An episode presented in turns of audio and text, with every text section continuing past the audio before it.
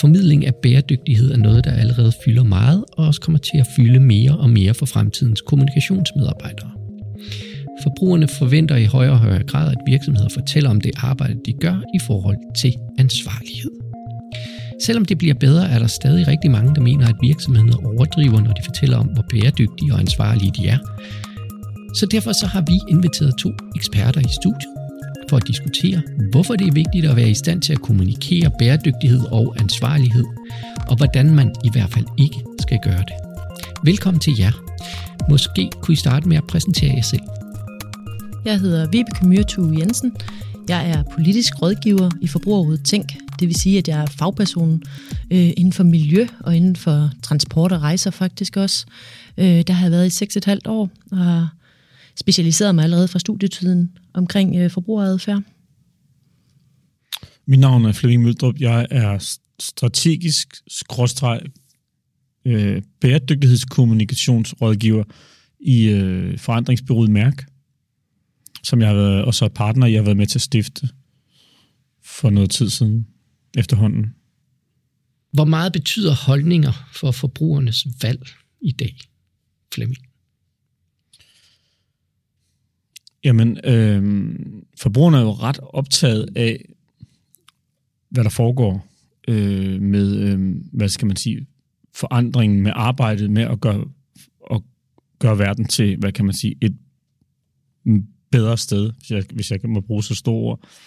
Øhm, desværre er forbrugerne også lidt forvirret over, hvad der foregår. De har svært ved ligesom at finde, finde det, det, det handlingsrum, hvor de trygt kan handle. Jeg ved godt, at øh, vi køber meget økologi, og vi øh, overvejer at skifte øh, oksekød ud, øh, og vi køber mandelmælk, og alle de her ting ind i, øh, i den her agenda, fordi vi synes, at det er her, vi kan gøre en forskel. Vi, nogen sparer endda på flyrejserne og sådan noget.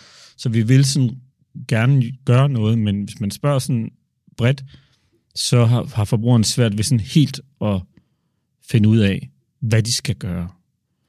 Øhm, det er den ene side. Og den anden side, på den anden side af det, der har virksomhederne jo, der er virksomhederne jo i fuld gang med at fortælle omverdenen, at de, øhm, at de er også med på den her agenda, og de er også i gang med at øh, den grønne omstilling og blive mere bæredygtige og finde en bedre måde at producere produkter på og fragte produkter på. Alle de her fortællinger vil virksomhederne også gerne aflevere til forbrugerne. Så der er, så vi lever sådan, vi er i en tid lige nu, hvor, hvor øh, hvad kan man sige, som er sådan lidt voldsomt, synes jeg i hvert fald, i, i det her med, at vi, vi på den ene side er der nogen, der ligesom leder efter et handlingsrum, og på den anden side er der nogen, der gerne vil aflevere nogle, øh, nogle, øh, nogle, nogle fortællinger om, at de er i gang med at handle og sådan noget. Så det, så det er en meget spændende tid. Hvordan ser du, ser du på det? Jamen, jeg ser jo også en masse forbrugere, der rigtig gerne vil gøre en masse godt for vores omgivelser, miljøet og etiske forhold. Jeg ser også en masse forbrugere, der siger, at de gerne vil gøre det godt, men gør noget andet, når de står nede i supermarkedet eller ude at handle. Og det er der rigtig mange gode grunde til, at man gør. Fordi at, at man kan sige det, den måde vi handler på, der er vi nede og redde hverdagen. Hvor vi, når vi står i stemmeboksen, så er vi nede og redde verden. Og det betyder, at vi vil rigtig gerne gøre de her ting, men det skal være nemt, og det skal være tilgængeligt, og det skal være attraktivt for os at gøre det. Vi skal ikke ud for en masse besværligheder undervejs, eller udfordringer, for at komme til at handle i overensstemmelse med, eller bedst muligt inden for miljøet. Øh, fordi at vi har mange andre gøremål. Det kan være, at det kommer til at tage for lang tid nede i supermarkedet, og det kan gå ud over, hvis der skal hente små børn, at man så er en god mor, hvis man køber det ene mad, eller hvis man kommer tidligere ned og henter sit barn. Der er mange forskellige parametre til højde for. Øh, så, så jeg vil sige det sådan, vi vil gerne have god samvittighed med vores indkøb, men det er ikke altid, vi har det, og det er der som sagt gode grunde til, og det handler jo rigtig meget også om det udbud, vi møder, og de strukturer, vi bevæger os i, om vi kan gøre det, vi gerne vil gøre. Det her med klima, miljø, MeToo, diversitet, alle de her sådan ting, som, man, som er oppe i tiden, hvorfor, altså, hvorfor fylder det så meget lige nu, Flemming? Åh, det er et stort spørgsmål. Altså, jeg ved ikke, om jeg helt, kan, om jeg er helt den rette til at svare på, på en, men, jeg kan, men, men jeg synes, at man også, vi bliver også nødt til at, nu, nu nævnte du sådan en hel række, men vi bliver nødt til også at, øh, vi bliver nødt til at udvide begrebet bæredygtighed en lille smule, synes jeg, øh, og tale også om ansvarlighed. Fordi der er også noget med at være i verden som virksomhed, for eksempel på en, ikke på en bæredygtig måde, hvor man skifter sine, sine produkter ud, sine materiale, sine ressourcer ud med genbrugsplast eller materialer, men også er en ansvarlig virksomhed på den måde, at man sørger for, at ens medarbejdere har det godt, ens værdikæde har det godt, og man, altså man tænker ansvarlighed hele vejen i sin øh, værdikæde. Det tænker jeg, det bliver vi også nødt til, fordi det er jo der, den sande bæredygtighed eksisterer og opstår. En ting er at have fokus, fokus på klima og miljø, men der sidder også nogle mennesker, for mange virksomheders vedkommende, i, øh, i Asien for eksempel, som også skal have en ordentlig løn og, og, og løftes ud af en fattigdom og have flere muligheder for at stige i, hvad kan man sige, i de, i sit, i de sociale klasser og sådan noget. Øh, og det er der masser af positive øh, effekter ved også. Så jeg synes, ansvarlighed vil være godt, og det er et godt ord at bruge, ja. øh, og ikke kun tale om bæredygtighed i miljø- og klimaforstand på en eller anden måde. Jamen, hvorfor fylder det så meget? Jamen, det gør det jo, fordi at vi jo... Det sjove er egentlig, altså i 1968, der tog NASA det første farvebillede af jordkloden. Det kan man, hvis man googler Blue Marble, så kan man se det her meget, meget, meget flotte billede af vores blå planet, der hænger i et sort rum. Altså helt mutters alene. Det var i 1968, det var første gang, vi mennesker, vi så vores planet udefra. Altså, det er ikke særlig lang tid siden. I 1970, der havde vi den første Earth Day. Altså, øh, der var vi på gaden første gang over hele verden og demonstrere for, øh, for at, større, at vi skulle være bedre til at passe på vores jordklode. Nu sidder vi, vi tre her i det her studie i 2021 og diskuterer de samme ting. Ikke? Ja. Øh, men altså, man kan sige, måske har, har, vi, har vi endelig har det måske endelig har det indhentet os. Måske, tager, måske er mennesket lang tid om store forandringer, jeg ved det ikke. Men, men jeg tror i virkeligheden, at vi har haft den her samtale i virkelig, virkelig, virkelig mange år. Og jeg tror, nu, øh, nu har vi måske den data og den viden og de teknologier, der skal til for at dokumentere, at nu skal der gøres noget, nu skal der ske noget. Det havde man måske ikke i 70'erne, det havde man måske mere sådan en fornemmelse når man så de her store skorstene, der bare stod og pumpede ud, og atomkraft var på vej frem og alt muligt. Ikke? Ja. Jeg ved det ikke. Så det, det må man ved bedste bud. Ja. Hvordan er så i Forbrugerrådet tænk, hvordan mærker I, at, øh, hvordan mærker I, de fylder? Som jeg sagde før, så har jeg været på miljøområdet i Forbrugerrådet tænk i 6,5 år, og inden for de sidste tre år, synes jeg, vi har mærket rigtig, rigtig mange henvendelser omkring miljø og produkter og emballage og palmeolie og hvad ved jeg. Øh, vi har hele tiden fået det løbende, men der skete noget i min optik i, i sommeren 2018, hvor vi havde den her hedebølge, hvor det blev meget, apropos hvad du snakker om, visuelt, og vi fik det lidt mere ind på livet, at der faktisk var noget i gang. Øh, vi har også øh, haft et klimavalg kort tid efter. Vi har fået en klimalov, vi har set klimastrække, vi har fået en Greta Thunberg, der render rundt os og strækker, og vi har, vi har nogle medier, der følger med. Og jeg tror, det er rigtig meget er, er præget, eller har præget den dagsorden også, hvad forbrugerne er optaget af. Selvfølgelig, det er jo et vigtigt emne, men det har det hele tiden været. Øh, og vi ser meget, at hvis der nu for eksempel, som jeg lige sagde, bliver snakket om palmeolie, så er det palmeolie, vi får henvendelser på. Hvordan køber jeg produkter uden palmeolie?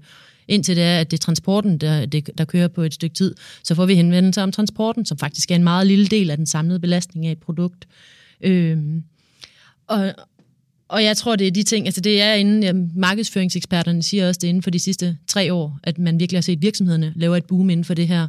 Øhm, og så vil jeg også godt sige, at jeg er meget enig med dig, Flemming, i det her med, at vi skal bruge ordet ansvarlighed, i stedet for at det dækker bredere. Øh, og derudover så har vi en forbrugerombudsmand, der siger, at man faktisk ikke må kalde sine produkter for bæredygtige, fordi det kan man ikke dokumentere. Mm. Øh, så vi skal væk fra det her med at sige, at det hele er bæredygtigt. Man kan måske sige, at tingene er mere bæredygtige, øh, eller mindre miljøbelastende, faktisk, hvis vi har sådan noget som svanemærket, som burde være det bedste inden for produkter. Øh, så, så må man faktisk kun markedsføre det som mindre miljøbelastende. Det er ikke engang det, må markedsføres som bæredygtigt. Altså, og der kan man jo så gå videre til, til det her med, øh, hvad det er, der gør, at, øh, at forbrugerne jo, altså selvom det, det bliver bedre, og virksomhederne også bliver bedre, så er forbrugerne jo tit skeptiske, når virksomheder kommunikerer bæredygtighed. Øh, er det en problematik, som I øh, synes er fylder meget, eller er det Hvordan er udviklingen? Ja, altså faktisk her i maj måned i år, der har vi anmeldt fem af de største online webforhandlere, for greenwashing, som er vildledende grøn markedsføring, fordi de markedsførte deres tøj som bæredygtigt, uden at skrive nogen dokumentation for, hvor det kom fra. Det ligger stadigvæk hos forbrugerombudsmanden, så vi ved ikke, hvor det er. Men jo, vi oplever helt klart, så skrev vi faktisk, øh, vi lavede en lille kampagne omkring det, da vi havde anmeldt de her, og sagde til forbrugerne, at de kunne skrive til os og henvende sig, hvis det var, at de havde eksempler. Og det var der rigtig mange, der havde, fordi vi støder på det hele tiden. Og det er jo nogle udsagn, vi drukner på en eller anden måde i vage udsagn, øh, som ikke rigtig siger noget. Øhm, og det er rigtig ærgerligt, fordi at det undergraver jo den tillid, vi har. Det undergraver også, altså vi har, som vi lige var inde på før, en vilje til at gerne vil handle, men det er jo ligegyldigt, hvis det hele er miljøvenligt, eller din trøje, den er klimaneutral, fordi der er købt aflad et eller andet sted. Nu, nu skal jeg måske lade være med at sige aflad, men der er købt øh, kompensation et sted, hvor det er, at 8 ud af 10 projekter ikke virker efter hensigten, og måske skader mere, eller du kan komme ud og flyve og faktisk blive klimapositiv. Det er jo, det er jo simpelthen vildledende. Ja, men man har jo også den her fornemmelse af, at, øh, at forbrugerne alligevel bliver klogere og klogere. Så Flemming, hvad, altså, hvordan kan det være, at der hele tiden er nogen kommunikatører derude, der falder i den gryde der med at komme til at og, og greenwash noget? ja, altså for det første er, er, skal jeg bare sige, at jeg er personligt glad for det her initiativ med, at man, man, man samler de her virksomheder op og anmelder dem. Øh, fordi det er den eneste måde, vi ligesom kan, kan, kan nå ind i et felt eller i, i en, til en samtale, som er seriøs omkring det her. Øh, fordi jeg, og det, jeg tror, der sker, der hvor jeg tror, mange virksomheder går galt i byen, eller de har jo de bedste, jeg tror, mange virksomheder egentlig har de bedste intentioner. Men jeg tror, der hvor, de, hvor mange virksomheder går galt i byen, det er, at nu er de i gang med det her. Øh, det vil vi gerne fortælle omverdenen om, og så, øh, og så øh, bærer vi bærer vi, den her fortælling bærer vi så ud til vores respektive samarbejdspartnere, som i mange tilfælde er reklamebyråer. Øh, og, øh, og, og reklamebyråer, øh, jeg har selv arbejdet på reklamebureau i gamle dage, og jeg ved, at, at når jeg møder klokken 9 om morgenen, så sidder man måske med en tandpasta-reklame, og klokken 12, så skal man lige kigge på noget andet, og klokken 17, når man går hjem, så har man fået en briefing på et tredje produkt. Øh, så skal man vide mange ting, og man skal arbejde med mange forskellige produkter. Og, og, og, og det er ikke fordi, at jeg vil slå reklamebureauerne oven i hovedet, men man har måske ikke hverken sådan evnen eller rigt, lysten til rigtig at sætte sig ind i de her problematikker. Og derfor kan man kom, kommer man jo bare til at betragte det her som reklame, øh, i stedet for øh, bæredygtig kommunikation, som vi, som, vi, som vi så snakker om i dag. Og jeg tror, det er der mange virksomheder går galt i byen. Og så er der også bare noget andet i det her med, så er der nogen, ikke for at nævne navne, men, men nu, nu nævner vi et tøjfirma.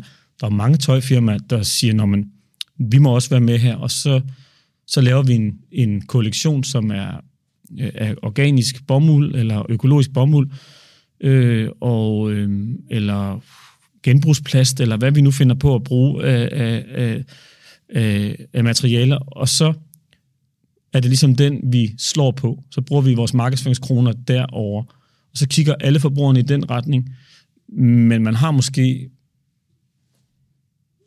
10, 15, 52, eller 51 kollektioner, som bliver produceret almindeligt. Øh, og det synes jeg, det er, jo, det er jo på en måde vildledende. Det er jo lidt at vildlede at sige, okay, at, at vi ved godt, at, at 90% af vores forretning, den er ikke bæredygtig eller ansvarlig. Men de, de 10%, vi har valgt skal være det, det er dem, vi fokuserer på at fortælle alle om. Så man har en, en, en fornemmelse af som forbruger, at man er i gang med at handle hos en virksomhed, som tager det her alvorligt, øh, og det gør den måske slet ikke i forvejen. Så jeg tror, men jeg tror som udgangspunkt, så tror jeg, det er det her med, at man, man overlader kommunikation til, til sin respektive samarbejdspartner, som jo ofte er de her reklamebureauer, som ikke er specialister i den her slags kommunikation. Når man sidder inde i Forbrugerrådet Tænk, så, øh, så må man jo også øh, næsten have fingeren på pulsen i forhold til, øh, hvordan forbrugerne agerer er der, er der virkelig, altså, er der virkelig nogen, der hopper på det der, sådan helt ærligt? Er der, er, ved vi ikke efterhånden så meget, så vi kan gennemskue de her ting, eller er det stadig et stort problem? Ja, nu skal jeg lige se, hvad mit tal siger her. Det er, det er 9 procent af de danske forbrugere, der mener, at de kan gennemskue, om der er taget hensyn til klima i produktionen. Okay. 71 procent finder det svært. Ja. Øhm, jeg er da sikker på, at, at vi godt kan gennemskue, at hele produktet måske ikke er miljøvenligt, ligesom du er inde på med de her serier. Men faktisk, hvis der står, at produktet det er miljøvenligt, så skal det jo være miljøvenligt allerede fra produktionen, i brugsfasen og i bortskaffelsen. Det er hele livscyklusanalysen. Ja. Det går ud over, eller det skal brede sig ud over. Øh, jeg tror, det vi ser på området, det er, at øh, der også gør det svært, det er, at der mangler håndhævelse. Fordi vi har en forbrugerombudsmand, der er den her enhed, der skal holde øje med markedet, som ikke har ressourcer på det her område. Øhm, og, og derfor så, så bliver det på en eller anden måde den vilde vesten. Nu nævnte jeg tøjbranchen, det er simpelthen det, det er det vilde vesten. Der er ikke nogen, der håndhæver. Jeg har også et eksempel på det, fordi virksomheden de begyndte at anmelde hinanden af selv samme grund, fordi de vil jo egentlig gerne have, at der er nogle regler her. Og det nytter jo ikke noget, at de alle sammen er nødt til at gå længere og længere ud, når det er. Der var en virksomhed for nylig i forbindelse med vores kampagne, en sportsvirksomhed, der kontaktede os for at fortælle om, at de her fiskenet, som alle de her linjer bliver produceret af, de, øh, de når aldrig ud i haven i hvert fald. De, mm. de bliver produceret til formålet for at lave bikinier bagefter eller sko. Øhm, fordi at forhandlerne står og siger, jamen vi er nødt til at have en eller anden linje med nogle fiskenet i, det har alle de andre også. Og alle sidder og tager sig til hovedet og siger, det er jo dumt, det her fibrene holder dårligere, det har jo aldrig været ude i haven eller noget som helst men man sælger historien stadigvæk, og folk sidder og roser, og det gør de hele tiden. Altså, øh, I mange tv-programmer kommer det også frem, Nå, men det her det er jo genanvendeligt, og forbrugeren gør det godt, virksomheden gør det godt, alle kan klappe sig på skulderen, men altså, det er ikke godt for miljøet i sidste ende. Øhm, og så har virksomheden også den udfordring, at, at forbrugerne jo søger på bæredygtighed, samtidig med, at de ikke skal sige bæredygtighed. Så det er jo også en eller anden, vi har det selv inde i Forbrugerrådet Tænk problemet. Hvordan får vi en artikel om bæredygtigt tøj, uden at sige bæredygtigt? Mm. Ja. øh, mm. Og det er jo de samme, virksom, eller de samme problemer, de har. Ja. Så altså forbrugerne, de vil vildt gerne være bæredygtige eller øh, ansvarlige. Øh, og så, så tror de ligesom på det, der bliver kommunikeret selvfølgelig. Hmm. øhm, Man skulle tro, de var blevet klogere, ikke? Altså, efter, altså fordi de, ser, de tænder for fjernsynet hver aften og ser reklameblokke rundt omkring, og det er jo ikke, Altså man ved jo godt, at øh, når man ser en, en mand køre rundt midt om natten med sit sovende barn på et bagsæde for at få hende til at sove, og det er sådan en bilreklame, så ved man jo godt, at øh, altså man, man, som forbruger er man jo egentlig ret god til at afkode de her ting. Så det er jo, så, så det er jo egentlig, altså, det er også derfor, vi skal være varsomme øh, med, øh, med den her tid, vi er i lige nu, så vi ikke ødelægger det hele. Ja. Øh, fordi det er, det er jo det er både vigtigt for, for virksomhederne at kunne komme af med de her budskaber, men det er også vigtigt for forbrugerne at have tillid til det, til det produkt, de køber. Jeg plejer at sige, nu, nu kan det godt være, at jeg springer lidt i vores samtale, men jeg plejer faktisk at sige, at, at det første ansvar, det ligger hos virksomhederne. Det andet ansvar ligger hos forbrugerne. Men ikke, hvis, hvis virksomheden ikke tager det første ansvar, så er det pivsvært at tage det andet ansvar. Så, så derfor skal virksomhederne tage det her alvorligt, og de skal, de skal, de skal turde gå tilbage til deres samarbejdspartnere, hvis kommunikationen ikke godt nok siger, prøv at, vi finder lige nogle andre, der, der, der ved noget om det her, og arbejder med på det her område. Så kommer vi tilbage til jer, når vi skal reklamere for, for noget andet, eller kommunikere om noget andet. Det er vigtigt, at virksomheden tør, tør at træffe de valg, tænker jeg. Hvad er det for nogle kommunikative udfordringer, de står over for virksomheden? Om jeg ved, jeg var lige ved at cykle, cykle ind i en øh, busstander for noget tid siden, der kom cyklen, og så var der sådan en, øh, et glas, vitaminpilleglas. Og så stod der nu i genbrugsplast, og så stod der nedenunder, vi giver et vitamintilskud vores vitamintilskud til planeten, stod der så. Det var en vitaminpilleproducent. Og til at sige, prøv, det er, hvad, hvad, undskyld udtryk, det der, det er, jo, det er jo at tage taletiden fra nogen, som virkelig har noget på hjertet. Altså, fordi man, altså, jeg har det sådan lidt, for det første, hvis, hvis du først nu er begyndt at lave din øh, emballage i, i øh, bæredygtige materialer, eller, eller genbrugsmaterialer, ansvarlige på, en, på materialer, så er du altså så er du, så er du lidt for sent ude, fordi det, det burde være hygiejnefaktor lige nu. Og så bagefter bruge penge på at gå ud og reklamere for det, og så sige på her, jeg er faktisk med til at gøre verden til et bedre sted, fordi jeg har gjort sådan her med mit, med mit emballage, så har jeg sådan lidt, det synes jeg er, det er, det er simpelthen på grænsen til, hvad, man, hvad jeg synes, man kan tillade sig at kommunikere i virkeligheden. Ikke? Jeg synes, fordi jeg synes, for det første synes jeg det der med, at man, man ikke er kommet længere i sin sin udvikling, produktudvikling, at man ikke for længst har lavet sin emballage om, så den øh, gør så lidt skade som muligt. Øh, og så bagefter skulle sige nu, prøv at se her, vi er også med nu. Ikke? Det, sådan noget, det, det synes jeg er lidt for, ja. det er for bagstræberisk på en eller anden måde. Ja. Og det er en udfordring generelt i branchen? Eller? Jeg vil ikke sige, at det er en udfordring generelt, men, men det, er jo, altså, det er jo en udfordring, og det kan man jo se på, det vi kan sige også, Altså, og, og det, som der er med det her, for, når virksomhederne skal, det er, de glemmer lidt, at de træder ind i et felt, hvor der er sindssygt meget overvågning. Enten er det forbrugerne, der overvåger det, ellers er det sådan nogle som Vibekes øh, forbrugere, der sidder, og ellers er det Concito, eller du kan, der er jo simpelthen så mange mennesker, der siger, lige snart du går ud og siger et eller andet, så er der nogen, der, der siger, okay, lad os lige tjekke, om det her det er rigtigt, eller lad os lige finde ud af, hvad... hvad, hvad så, så det er farligt at ikke at, og, øhm, at gøre sit hjemmearbejde, og ikke at have ren midt i posen, eller have lyst til at, at have en reel, lave en reel forandring med de ting, man producerer. Øhm, og hvis der er noget, man ikke gider ind under, så er det jo hashtagget greenwashing. Ja. For det kommer man jo ikke af med igen. Så man skal, være virkelig, man skal virkelig tænke sig om. Vibeke, hvad, hvilke nogle udfordringer er det for, for, for dit bord, som virksomheden står overfor? Jamen, øh, jamen jeg, jeg ser jo den samme problematik her, at nu er hele den her vitamin blevet, blevet øh, miljøvenlig, fordi den har fået en ny emballage, og det vil være så nemt bare at sige, vi har fået en ny emballage, der er lidt bedre end den sidste. Det kunne de dokumentere, og det vil være ærligt, og det vil faktisk også leve op til den vejledning, der er på området. Forbrugerombudsmanden har en ganske udmærket, grundig, lidt lang vejledning fra 2014 omkring øh, miljømæssig og etisk markedsføring. Og, øh, og problemet tror jeg er, at de her virksomheder ikke kender den vejledning. Der er en Pixie-udgave på vej, øh, og det, det kan jo være, at det kan give mere kendskab, men jeg ved, at i Norge, der har forbruger til, forbrugertilsynet, som det hedder, øh, skrevet ud til 53 af de største, nu er det igen tekstil, for det er det, jeg lige har beskæftiget mig med, men tekstilforhandlere, øh, og gjort dem opmærksom på deres regler på området. Det kunne man jo også gøre her, fordi der er faktisk de her regler, og jeg tror rigtig, rigtig mange virksomheder, eller kommunikationsfolk, eller marketingsfolk, eller reklamefolk, ikke kender den her vejledning. Og det vil være så nemt. Så vil man vide, at man bare skulle skrive, vi har nu brugt mindre emballage her på, og det kan vi godt dokumentere. Ja. Så, så god bæredygtighedskommunikation, hvis det øh, ord findes, øh, det, er, øh, det handler meget om at, at rent faktisk sætte sig ind i tingene. Altså at tage det seriøst, i stedet for bare, som du siger Flemming, at bruge det som sådan et eller andet endnu et fedt sådan reklameværktøj. Ja. Jamen, jeg forstår godt, de har lyst til at fortælle verden, at nu er deres emballage, øh, nu er de også med på den her rejse.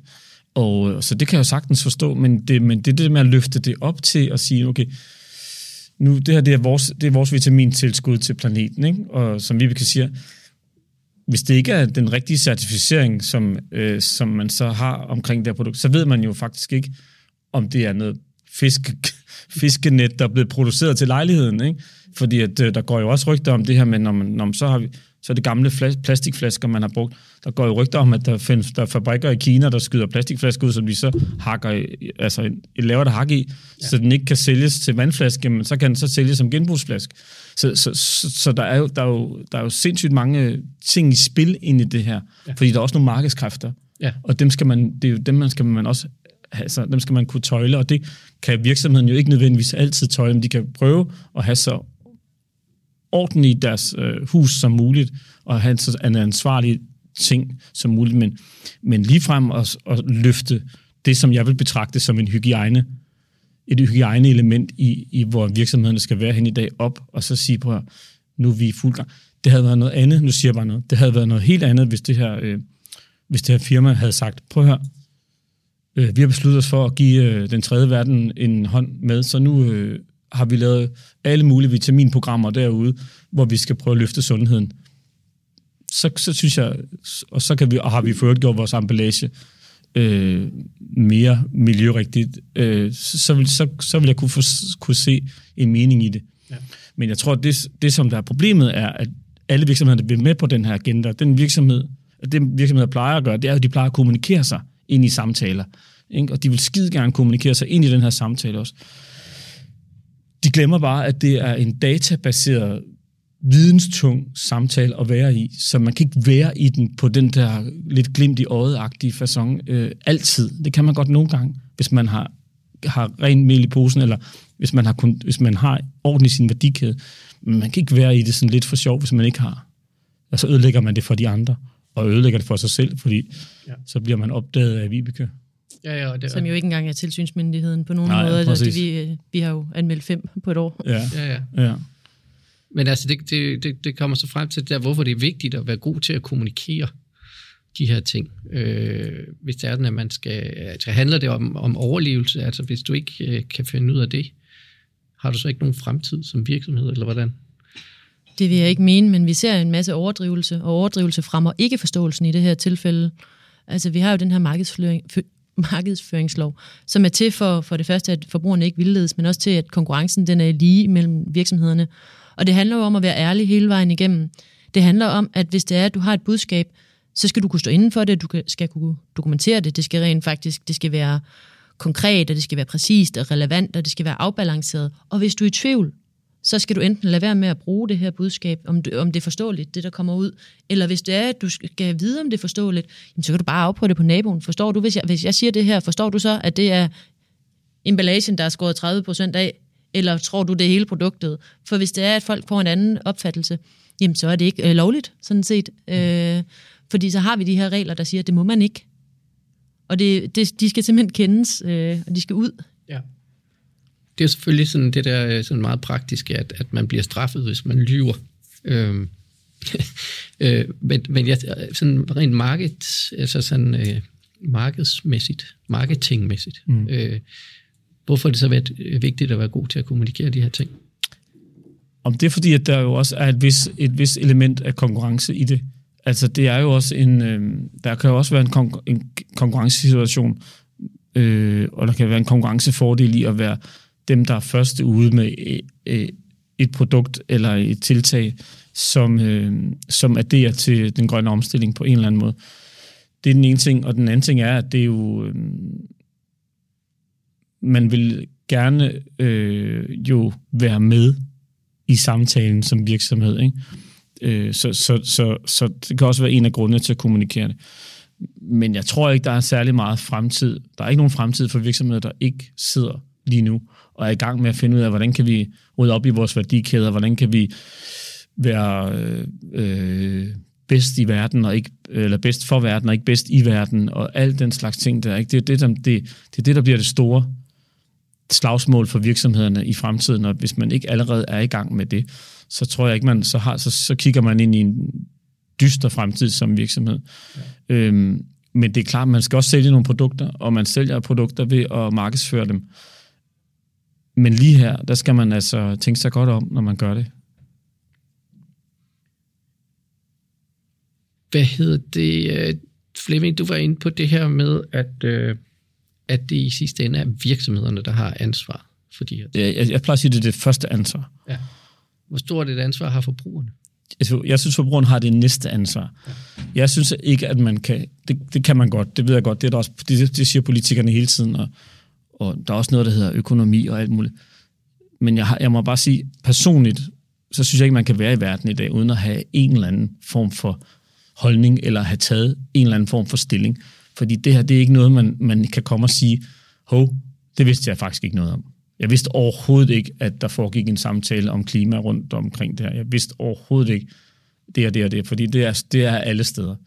Så, så, så, om, så, men det er, vi lever jo så, også i en fri verden, så hvis man, hvis man som forbruger ikke har lyst til at tage et ansvar, eller gøre en forskel, eller bidrage ind i det, så, så, kan, man jo ikke, så kan vi jo ikke tvinge forbrugerne til det, fordi vi har jo ikke en lovgivning, der ligesom har lagt en afgift på oksekød, eller øh, på nogle af de andre ting. Vi har, vi har ikke engang fået afgifter på flybrændstof endnu, så man kan ikke, man kan ikke sige til forbrugerne, at det er for dårligt, at de ikke gør det og det og det og det, øh, hvis, øh, hvis det politiske system og de politiske strukturer jo heller ikke nødvendigvis slår ned på de der områder. Øh, men, men, øh, men det er sådan en ting, så, så jeg synes, at øh, forbrugerne har et stort ansvar, men jeg synes, at virksomheden har det første ansvar. Det der med at få styr på værdikæden. Altså, hvad er det, hvad er det for nogle hvor er det, jeg producerer mine ting? Hvad er det for nogle arbejdsvilkår, der er på fabrikkerne? Hvad er det for nogle ressourcer, og øh, hvad er det for nogle, øh, hvad kan man sige, produkter, der kommer ud i den anden ende? Og så, øh, og så hjem til, til, til, til markedspladsen og sige, hvordan er det så, jeg sælger det? Øh, sælger det ordentligt? Sælger jeg det, så det er gennemskueligt? Sælger jeg det, så jeg ikke vildleder nogen? Sælger jeg det, så jeg så, så jeg ikke øh, lader forbrugerne tro, at jeg er i gang med noget kæmpestort, og så slet ikke er det. Altså, så det tænker jeg, det er derfor, jeg siger altid, at virksomheden har det første ansvar. Hvad sidder i tænk, så er, så er man vel også bevidst om, at forbrugerne i hvert fald har meget magt.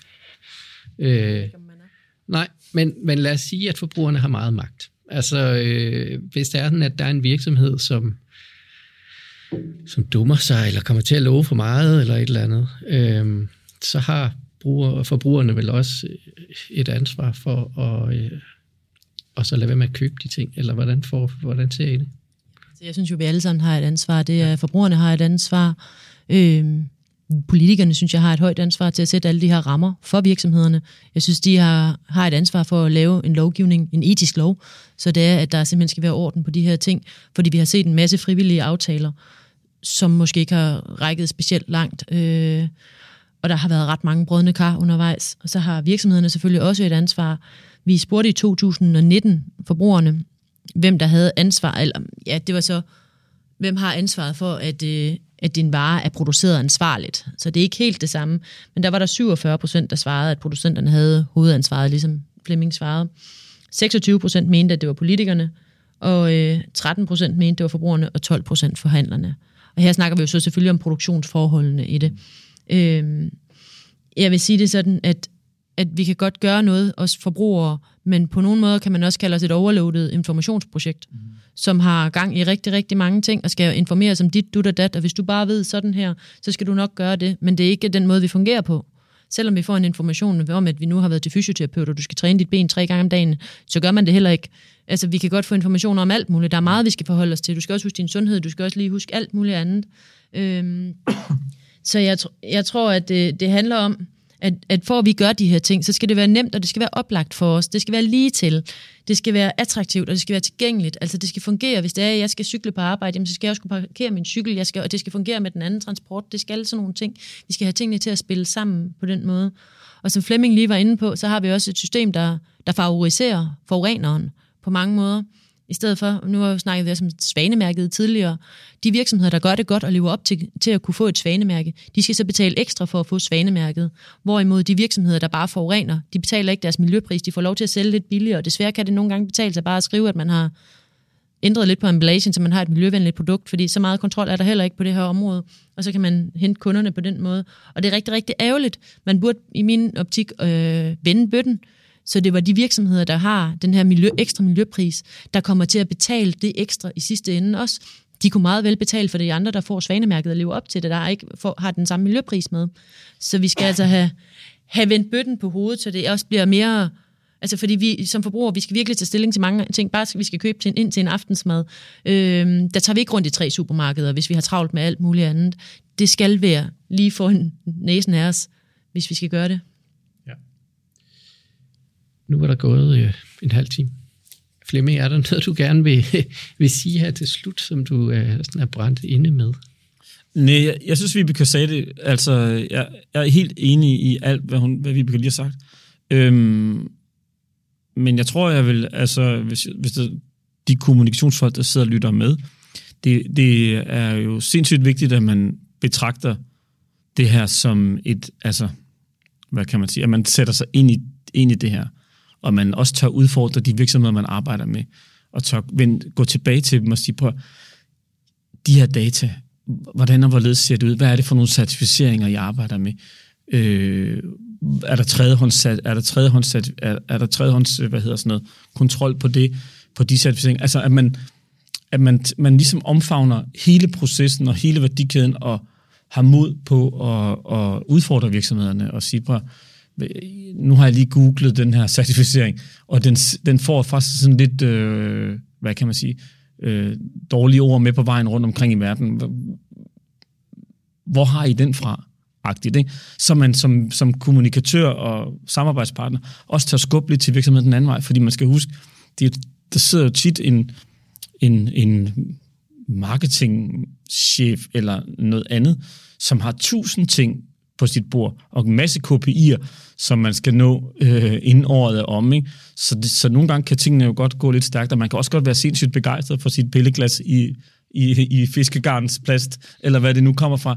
Så man vil bare gerne have det ud i verden og leve, øh, og, så, og der bliver man nødt til som kommunikatør at, at være dem, der ligesom også er filter og tør øh, sætte sig ordentligt i sagerne og tør udfordre kunderne en lille smule. Ja. Har du noget? Jamen, jeg vil sige, altså, til de virksomheder, der finder det svært. For det første, så mener jeg ikke, det er svært. Det handler om at være ærlig. Øh, det handler om at kende den vejledning og de regler, der er på området. Men hvis man har problemer med det, så kan man jo også tage fat i vejled eller hvad hedder det, rådgivere, som er specialiseret i lige præcis, hvordan man skal gøre det. Og så skal man huske, at hvis det var, at man at den grønne omstilling kunne reddes på forbruger efterspørgsel, så skulle det nok være sket mange gange allerede med alle de grønne budskaber, der er. Mm. Jamen, øh, Flemming, Vibeke, tusind tak, fordi I havde lyst til at være med. Øh, Selv tak. Selv tak.